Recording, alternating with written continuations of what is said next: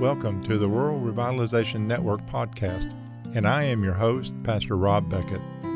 The Rural Revitalization Network is committed to encouraging pastors, churches, and communities throughout rural America to engage, equip, and empower through local resources to build God's church.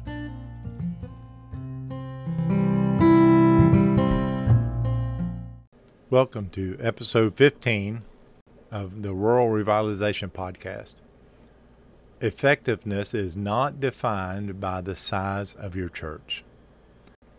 I'm glad David was not deterred by the size of the giant. And I'm glad that Gideon was not scared off from the battle because of a handful of men. I'm glad the early church did not allow their smallness to keep them from being world changers. And I'm glad that you are not letting your size stop you from doing the work of the kingdom. The truth is, God doesn't ask us to be bigger than we are, but to be true to who we are and who He calls us to be for His kingdom. Small churches must know that God has a plan for them that far exceeds anything they can imagine or dream. In 1 Samuel 16, uh, verse 7, it says, For the Lord does not see as man sees, for man looks at the outer appearance, but the Lord looks at the heart. In the kingdom of God, everyone who is is invited is capable of serving and is not um, insubstantial or insignificant. Why is it the first thing that we often think about when it comes to church growth is the size of our congregation. The truth is, it doesn't matter if we have a hundred members or a thousand members. If we are being faithful to what God has called us to do, then we are making an impact for His kingdom. So don't be discouraged if your church is small. Remember that God sees your heart and He knows your potential. He will use you in ways that you have never imagined before to reach people for his kingdom. So, what if we had churches with David hearts? You know, the little man syndrome, uh, the definition of it is a man small in stature who attempts to overcome the way he believes other people perceive him by attaching himself to authority figures, trying to manip- manipulate himself into positions of control, gravitating towards positions of leadership, and having a fairly volatile temper. I had a boss with little man syndrome, and besides never being able to please him, he always had to prove he was better than anyone else. David, although being the youngest of all his brothers, never demonstrated these traits in his character. As we know, David was a man after God's own heart. There are many lessons that we can learn from David for the small church today. Even before he was ever crowned king of Israel, he demonstrated qualities and characteristics that serve us well in our time now. Churches can get caught up in a in a little congregation syndrome of their own if not careful. God doesn't ask them to be bigger than they are, but to be true to who He calls them to be for the kingdom. Small churches must know that God has a plan for them that far exceeds anything that they can imagine or dream. In God's economy, everyone that is called is qualified for service in His kingdom, and they are not insignificant or small. So, why is it that the first thing people ask when you mention your church is how many people go to your church? It's because we use a matrix of measurement that does not say anything about the success or the effectiveness of our congregation. We know that whom God calls, he also equips. A church with a David heart serves at his father's command. David was an obedient and faithful servant. He was obedient to his father to serve the needs of his brothers. Churches with David's heart, David hearts will serve the needs of others in the church family and the surrounding community. Jesus set this example for the church by becoming coming to serve and not to be served. Another characteristic of David's heart is the intolerance of harassment and taunting of the enemy without retaliation. When David heard the clamoring and jeering from the uh, Philistines, he could not just sit there and listen to it. He knew action had to be taken. Churches today need be the same when the enemy is taunting and causing trouble. Troubles need to be addressed immediately with prayer, guidance from God, and action on the leadership's part before it becomes a standoff where everyone sees the problem but no one is willing to move because of fear. Churches today are trying to wear the armor of another church that does not fit them. The tendency is to see another church do something and get positive results and think they can do just the same thing with equal outcomes. This is not always the case, and each congregation needs to understand that their context may have a different situation compared to the other churches. Go into battle with the armor that God has given you even if it is only a slingshot and a stone. We know the rest of the story that David slew the mighty giant. Small churches with David hearts are capable of slaying their giants as well. We have heard the story over and over since our youth. We know how God used a young and scrawny boy, compared to Goliath, to kill and defeat the enemy. We had already talked about having David's heart, but let's look at what the young boy used a simple and an unadvanced weapon to fend off animals and pests. The sling was not a conventional weapon for war- warfare, but this was what David was accustomed to using, and it worked for him. You cannot effectively wear someone else's armor. Saul tried to place his armor on David, but it didn't fit. There are some things that your church has done before that may not fit now. The church must not cover, uh, cower down to the taunting of the world that we live in. We have to be willing to take the tools and the weapons that we are fitted to and use them so God can achieve His purpose and will.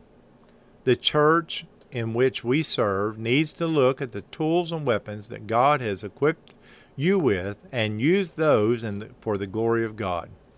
He has allowed you to be small and or a rural church for a reason.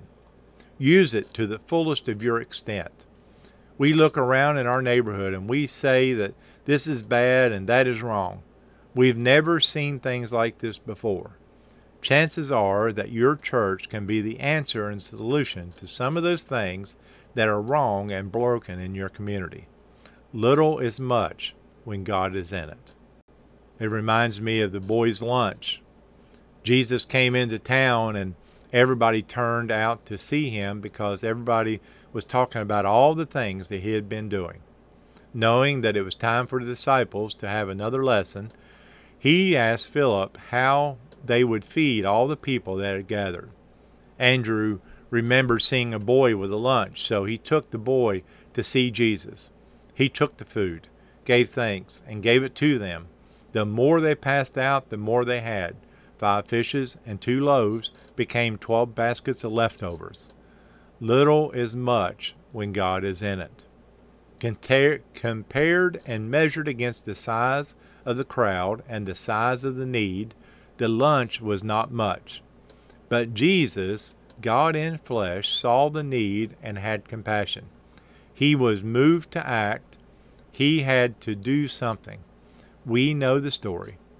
He told the disciples to pass it out, and they kept passing out more and more. Do you want to earn the right to speak into other people's lives about the saving power and redeeming blood of Christ? Then touch their physical need, ease their hunger pains, and alleviate some of their worries about where the next meal comes from. Jesus, throughout his uh, throughout Scripture ate a lot of meals with a lot of people at a lot of tables. There are many examples throughout the Scriptures that talk about how God has taken little and done much with it. It is the same for our churches. God can take our small churches, take our small congregations, and it seems like our small efforts. And God can multiply that and use that to His glory if we just obey and allow Him. Uh, we have to let God move in our church, and move in our people, and not be afraid and uh, cower down to the, the world around us and from what they say we are. We know who we are. We are God's people for a God purpose, and we have to be willing to let God use us for that reason. You do not have to have a big church with a huge budget or a large staff to make huge impact into your community and in your church. As one wise man observed, I place no hope in my strength nor in my works, but all my confidence is in God, my protector, who never abandons those who have put all their hope and thought in him. If we had hold on to God, to his wisdom and his power, then we will succeed in this coming year. And we will lay hold of everything God wants us to have. Granted, it may seem to be that uh, it may seem that our future may be in doubt at times, but the result will never really be in question. In our culture, everything is defined by numbers. How much money you have in the bank, how many people are sitting in your pews, how many likes your church receives on Facebook determines your importance and what level of acceptance you receive among peers. If this is the only lens that we choose to look at ourselves as churches, then many would not measure up. Society seems to endorse the concept that bigger is better. Churches with fewer people, finances, and social media presence would feel inadequate and possibly second class if this was the only measuring stick used to determine your church's effectiveness. Thankfully, God's economy runs on a whole different level, on a heavenly level with a heavenly perspective. God does not see small as a deficiency in your church, but as a great opportunity to do His great work through them. Larger congregations have their place and purpose, but the smaller churches cover more geogra- geographical area and reach more population than any one large church could do. Every church is important in the kingdom of God. Every congregation is vital to the work of the kingdom as a body of believers. God is known for his use of small things to do great deeds throughout history.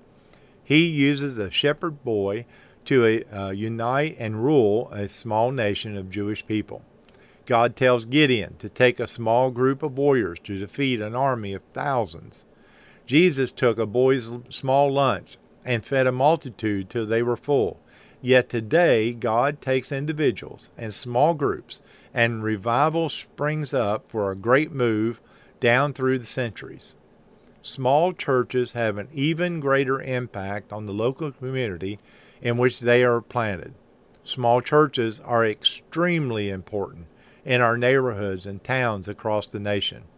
They are woven into the fabric of who the community is and are, are just as important to the people that live around them.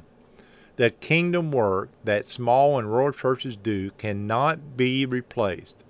Because of the intimacy that they offer, small churches can speak the language of the local context. They can feel the pulse of the neighborhood that few could hope to uh, imitate. Every church, regardless of size, shape, or locality, is vital to the work in the kingdom. Every church is part of a bigger body. Each church has a function in the body, whether they are an arm or a leg or a toe or an eye. The small church can demonstrate the big heart and the big character because we serve a big God that is building his big kingdom. The small church needs to function with the confidence as one with great faith as a mustard seed. I have a mustard seed and I'm not afraid to use it. If we allow ourselves to, to surrender to God with total abandonment, He can take the smoldering embers that is uh, struggling to survive in our churches and He will cause the Holy Spirit to blow a wind of renewal over us in such a way that revival fire can help uh, can't help but to flare up in us. God wants His church to burn with passion within them in a way that everyone that is around can't help but to feel the warmth and see the glow that is on us. God is represented by fire, and we need to let our light so shine that the world can see Him in us.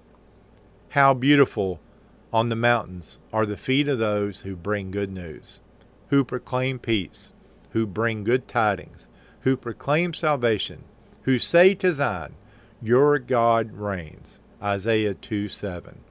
And in Leviticus 6:13, the fire must be kept burning on the altar continuously. It must not go out.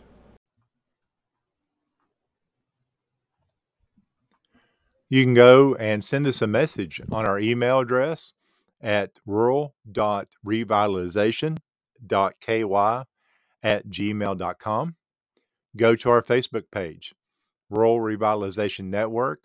And also, you can go to our website and look at podcasts, uh, read articles, uh, see other things that we can um, uh, give you some resources for at rural revitalization.network.